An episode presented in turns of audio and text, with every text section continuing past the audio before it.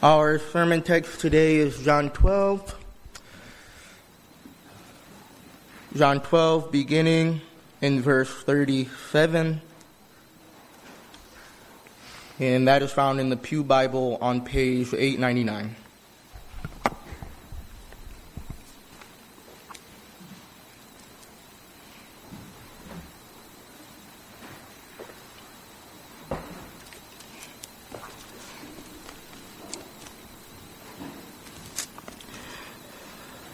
Though he had done so many signs before them, they still did not believe in him, so that the word spoken by the prophet Isaiah might be fulfilled.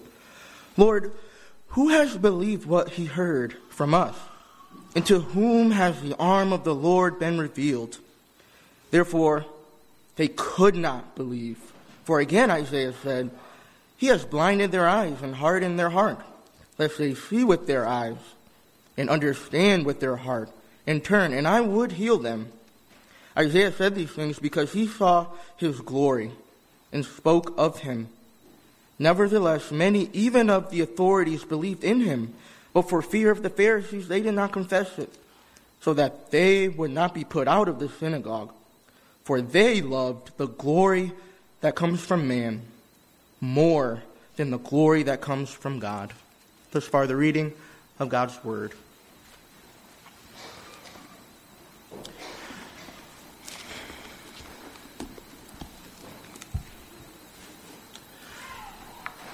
Most people have social media these days, and everything out there is online, right? Really, you'd be surprised at the wealth of information you can find out about a person if you just look through their Facebook or whatever platform they're using. But if everything is online, then that means nothing is hidden. And this has led to something that we now refer to as cancel culture. Maybe you've been a victim of cancel culture, but what happens is you're applying for a job or you're already working a job and someone digs up dirt on you that you thought was hidden. You thought it was long gone. And it gets brought up at the most inconvenient time. Every time you turn around, a celebrity is getting canceled for something they said years ago. And some of you might have this fear that if you say the wrong thing or if you said something bad in the past, it'll get brought up at the most inconvenient time and you'll be canceled. Um, it'll destroy your job or destroy your family, even. And while we might think cancel culture is something new or modern, something only that plagues us here today, in our text, we actually see the Pharisees had their own form of cancel culture. Because if the Pharisees found you supporting Jesus or talking about him, then you'd be thrown out of the synagogue, which meant you'd lose all your friends, you'd lose all your family, and everyone would shun you. You're done, you're canceled. No one would associate with you anymore. So our text this morning shows us, and this is our main point, it is risky to respond to Jesus rightly it is risky to respond to Jesus rightly. The proper response to encountering Jesus is faith, and a faith that makes a public profession of faith, regardless of what, what might happen to you, regardless of the consequences. And so we'll look at this text under four headings, four points. First, the recap of Christ's ministry, then the response to his ministry, the redemption through his ministry, and finally the risk of his ministry. So the recap, response, redemption, and finally the risk. However, not equal time will be given to each point. Our first point, the recap of Jesus' ministry, begins in verse 37, um, where John, John gives us a brief summary of his time with Jesus. He says, Though he had done many signs they did not believe in him. Now, this is interesting because out of all the signs that John could have recorded, he only records seven. In fact, chapters 1 through 12 is typically known as the book of signs. And this is because the seven miracles that um, John records provide the backbone of the progressing narrative. And then what comes after is typically known as the book of glory, and it contains the passion narrative of Jesus.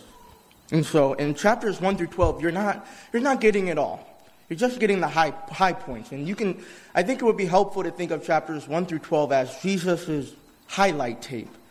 Like if you watch SportsCenter or ESPN and you have a favorite team, favorite player, um, and you, you get the highlight tape. Well, this is what John records for us in chapters 1 through 12, the high points of his ministry. And so not only does he give us the recap of his ministry, he, Jesus did many signs, but he also gives us the response to his ministry. Usually in a player's highlight tape, what is the crowd doing? They're happy, they're clapping, they're screaming, right? But John paints an entirely different picture of Jesus' ministry. If we look at his ministry overall, then the response was unbelief. But it, it didn't start that way. In fact, chap- in chapter 2, when Jesus turned water into wine, what are we told?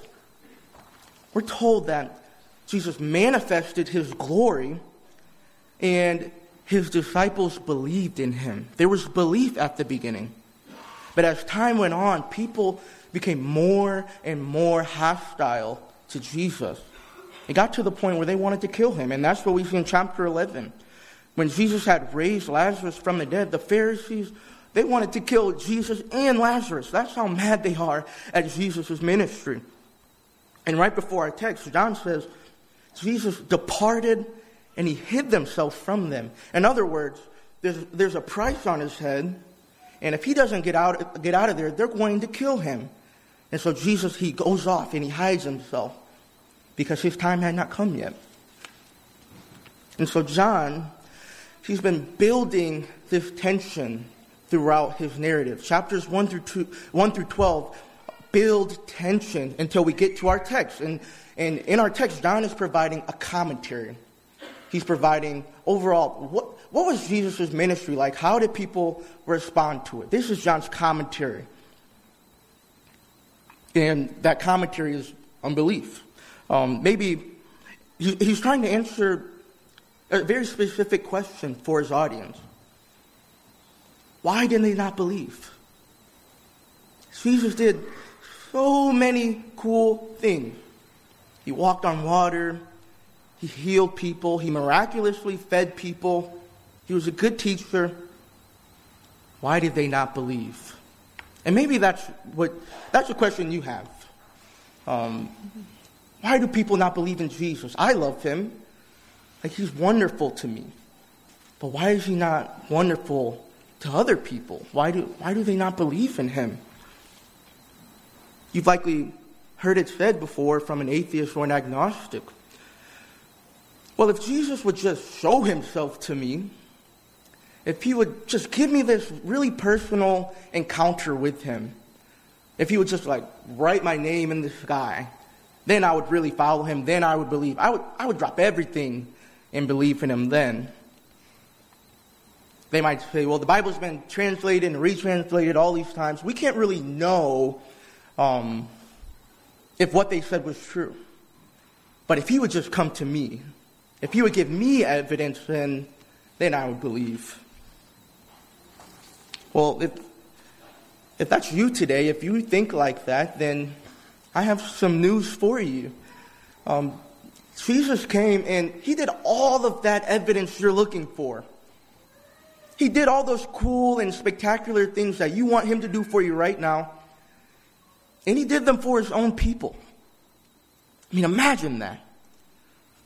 He did those in front of his own people, and they still rejected him.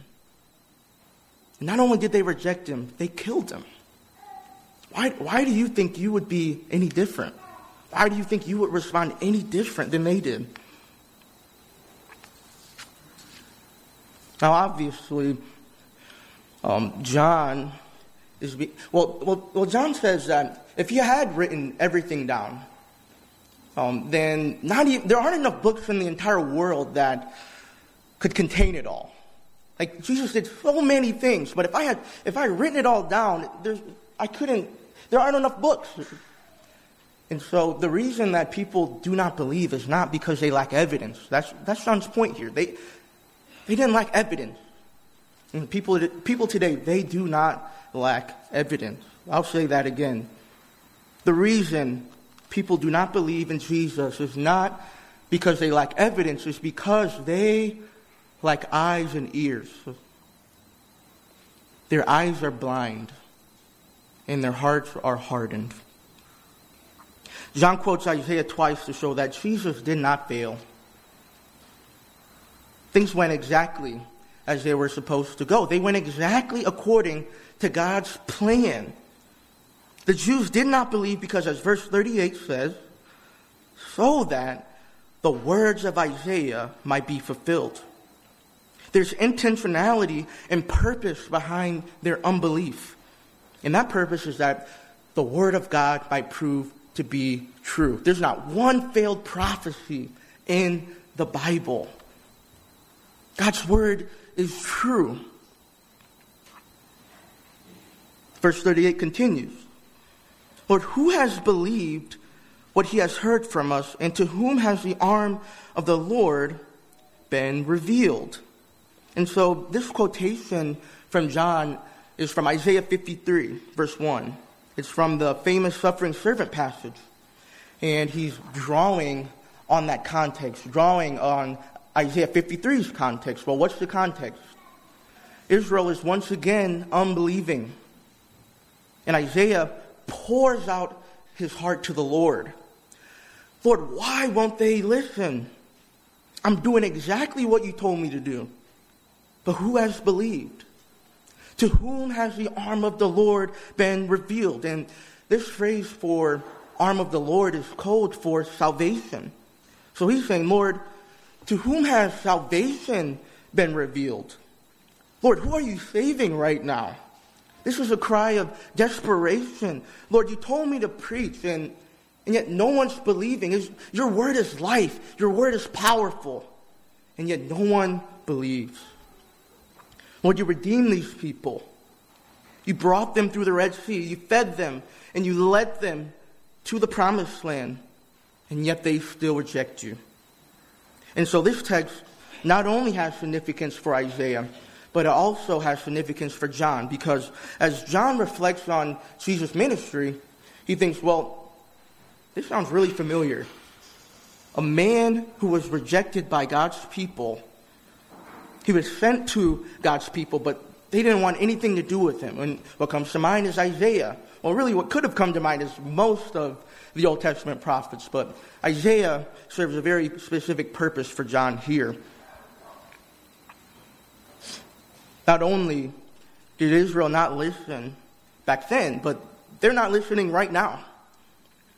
As verse 39 says, therefore they could not believe. And with these quotations, it's helpful to look at a parallel. So, what, what John is saying about Old Testament Israel, that's what he's saying about the New Testament Israel in, in his day and age. Therefore, they could not believe. That they is Israel back then, and it's them right now. And so we've been trying to answer the question of what happened. Why didn't they believe? Well, here's your answer. They could not believe. And this deals one deadly blow to the doctrine of free will, doesn't it? It says it right in the text. They could not. And this word could not could be translated unable. So they were unable to believe. The Bible teaches something contrary to the notion that man has an autonomous free will after the fall. That if he, if he was given the opportunity to choose between good or evil, he could, he could choose good. He's not that bad after all. He's not, man's not really that bad. That's entirely false. That's not true. Because we know our reality after the fall, don't we? I mean, how many times are, have you tried to do the good? And you, and you know that you can't. You are fallen. Your nature is corrupted. You and I, by nature, will choose slavery every single time were not for God's grace. We are unable to choose God on our own. And in the time of Isaiah, Israel would, they would rather be enslaved to a foreign nation than turn to their God and be free. But the text goes a step further. Not only were they unable to believe, but verse 40 says God Himself blinded their eyes, He hardened their hearts so that they would not turn to Him. Now, on the surface, this appears like a problem. You might be thinking, doesn't God want His people to come to Him? Doesn't He want them to repent? Doesn't He want to, to restore them? That seems rather counterintuitive that He would want them to come to Him and yet blind their eyes and harden their hearts. And while that might seem counterintuitive to us, for God, there is no contradiction, there is no tension. And I think what's helpful in understanding and alleviating that tension that we might have is understanding the role of the Old Testament prophet. The Old Testament prophet was God's lawyer. And God would raise up a prophet, and the prophet would have a case against Israel. And the prophet would say, You guys need to shape up. God, God's going to give you what you deserve. His wrath is coming if you do not repent. And so the prophet proclaims what is already true of the people. It's not as if God is creating evil in the hearts of his own people, in that hardening. We, we know that God is not the author of sin, he's not the author of evil. And yet, the prophet was used to harden the people. It was the message that the prophets proclaimed that hardened the people's heart. The prophets were the means by which they were hardened. And God would say, All right, if, you, if you're not going to believe, if you're not going to walk how I've called you to walk, I'm going to give you what you're asking for, essentially. Not only does John recall this condemning aspect of Isaiah's ministry, but he also recalls the Savior whom Isaiah foretold. And this leads us to our third point the redemption through Christ's ministry. The content of Isaiah's ministry was nothing less than the hope in the Messiah. Isaiah foretold that there would come someone whom Israel would reject. That's what they do. They reject their messengers. But God, God knows that. And so God is going to send another messenger whose rejection would lead to Israel's salvation. And that's why Isaiah is, or that's why John is quoting Isaiah 53. And his audience would, his audience would know exactly what he's quoting because in Isaiah 53 verse 2, so uh, John quotes Isaiah 53 verse 1. And so his audience would think, well, what comes right after that? I know exactly what comes right after that. Isaiah 53 verse 2. And you, you've likely heard this verse before. He was despised and rejected by men, a man of sorrows and acquainted with grief. And as one from whom men hide their faces, he was despised and we esteemed him not. And so John is trying to show his readers yes, Jesus was rejected. Yes, Israel has always rejected their messenger. But this messenger is different. They're going to reject this messenger but it's going to end, end out, it's going to work out for their good. It's not going to lead, lead to their condemnation. It's not going to end in their slavery. It's going to end in their, end in their freedom. And Isaiah said these things because, as verse 41 says, he saw his glory. He saw his glory. The reason Isaiah spoke words of condemnation and salvation to Israel is because as you can remember, Isaiah 6, right? He's taken up into the heavenly realm, and he beholds the king on his throne. And not only did he see the king high and lifted up, but he saw the journey and the path that he would take to redeem his people. He prophesied that one day this high and lifted up king would one day become low, very low and yet lifted up on the cross, condemned to die for sinners like you and like me. And he would do this for sinners like us. people who, who, who rejected him. We don't want anything to do with him at times. Christ died while we were his enemies. How we did not, we, we had no good thoughts of him. That's when he died. That's when he was willing to do that for you. And so that's the glory that Isaiah saw hundreds of years ago, before Christ was even born. And that's the glory John wants us to see right now. Christ's glory is manifest in his suffering death. It is in the lowest and darkest moment of Christ's ministry that his glory shines the brightest. We don't think of it that way, though, do we? We're tended to, we tend to think of his death as something sad, and that's true. We ought to think of it that way, but Christ's death is a manifestation of the glory of God. God's glory is, is being displayed. His glory is being displayed. And this idea of glory is unlike anything our culture has to offer. It's, un, it's unlike anything, our, anything that our culture can conceive of when it comes to glory. It's actually the exact opposite.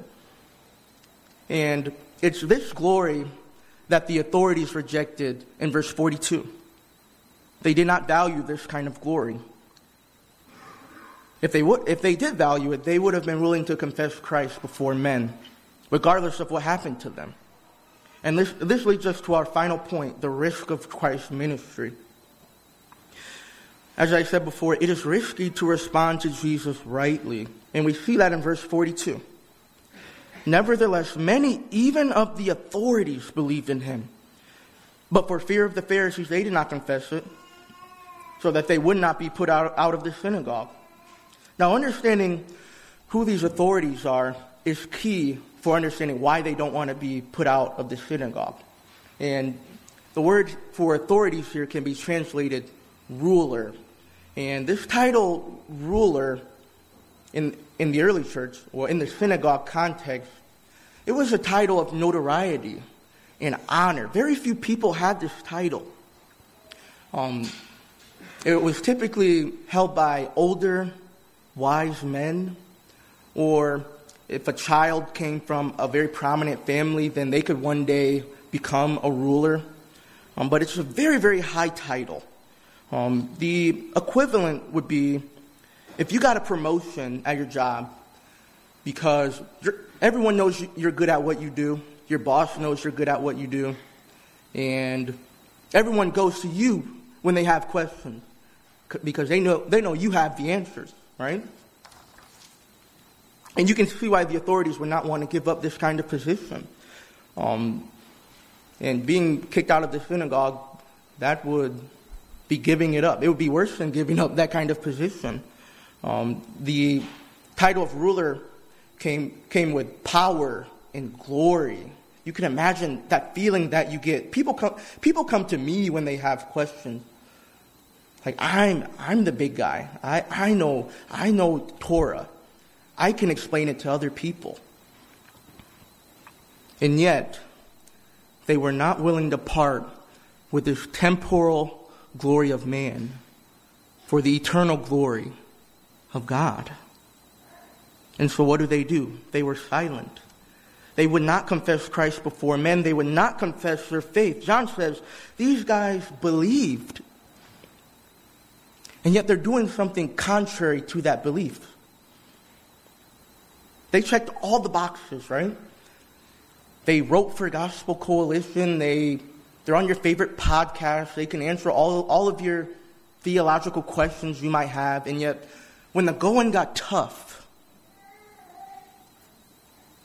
when the heat was turned up, right, they did not turn into diamonds.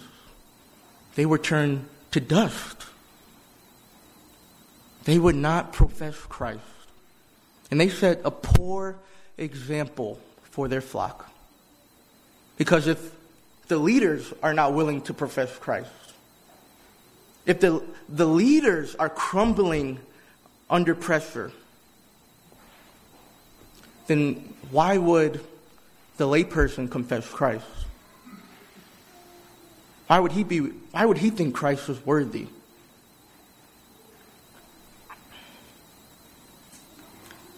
Being put out of the synagogue was a very dangerous and scary thing. Um, the word to be put out is actually could be translated excommunication. And if you're excommunicated from the synagogue, it's not like you can repent and come back.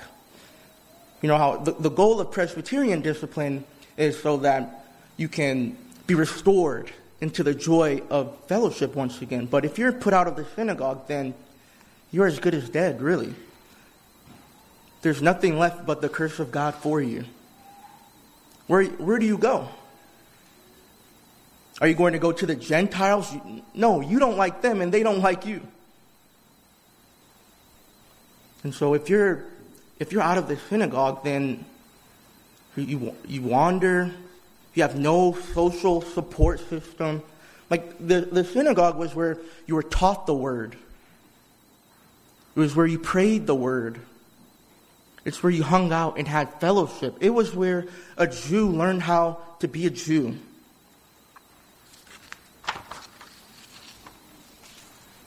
And I think when we look at the seriousness of being put out of the synagogue, we can see what the risk is um, in that time for confessing Christ.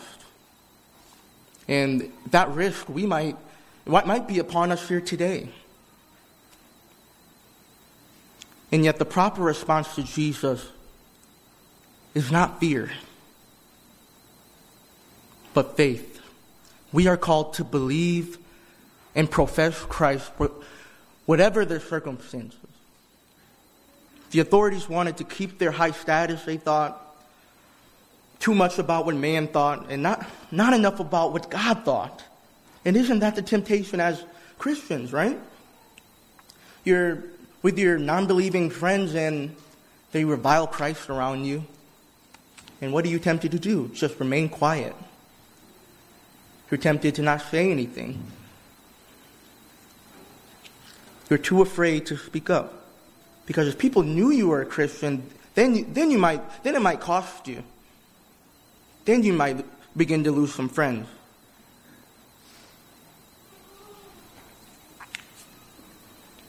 And if that's you today, then I think John would tell you stop caring about the glory of man. The glory of man is temporal, it's fleeting. It is incomparable to the glory of God. And you know it. You and I both know that the glory of man is really nothing compared to the glory of God. And what happens when you get that promotion? Right? Or you, you do you make a really cool post on social media and a bunch of people are liking the post and it, it becomes viral, it blows up. And then a few days go by. Then the likes begin to die down. At your job, no one's, begin, no one's going to you for questions anymore.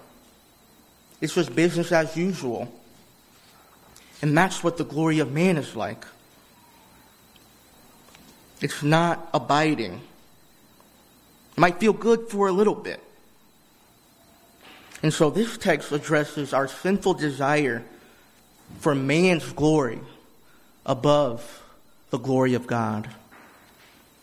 And the only cure for desiring the glory of man is to become captivated by the glory of God. And today you need to come know this glory of God. The glory of God comes born where the animals sleep, not in a fancy palace. It comes clothed in in weakness. What does Matthew say? He had nowhere to lay his head. It looks like washing his disciples' feet, even the feet of the one who would betray him.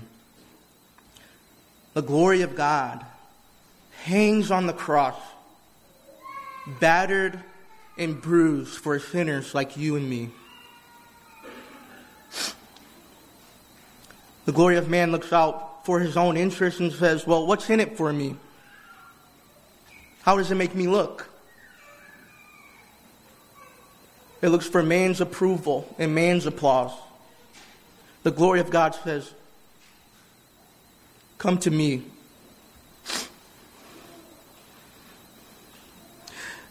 And I will give you rest from this pursuit for your own glory. I will give you a glory that lasts forever. I'll give you an unfading glory.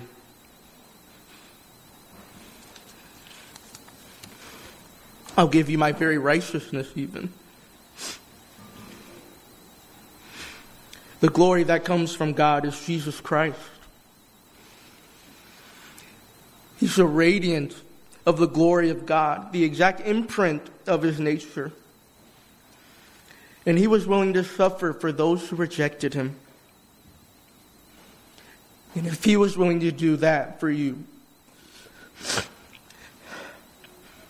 if he is willing to do that for me, how fitting is it then that we believe in him? how fitting is it that we trust him when it gets tough? He suffered for you when you once hated him, when I hated him, and wanted nothing to do with him.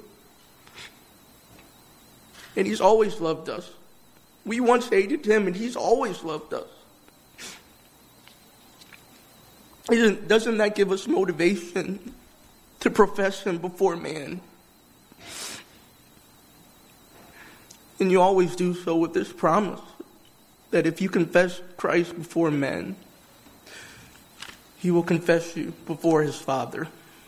Let's pray.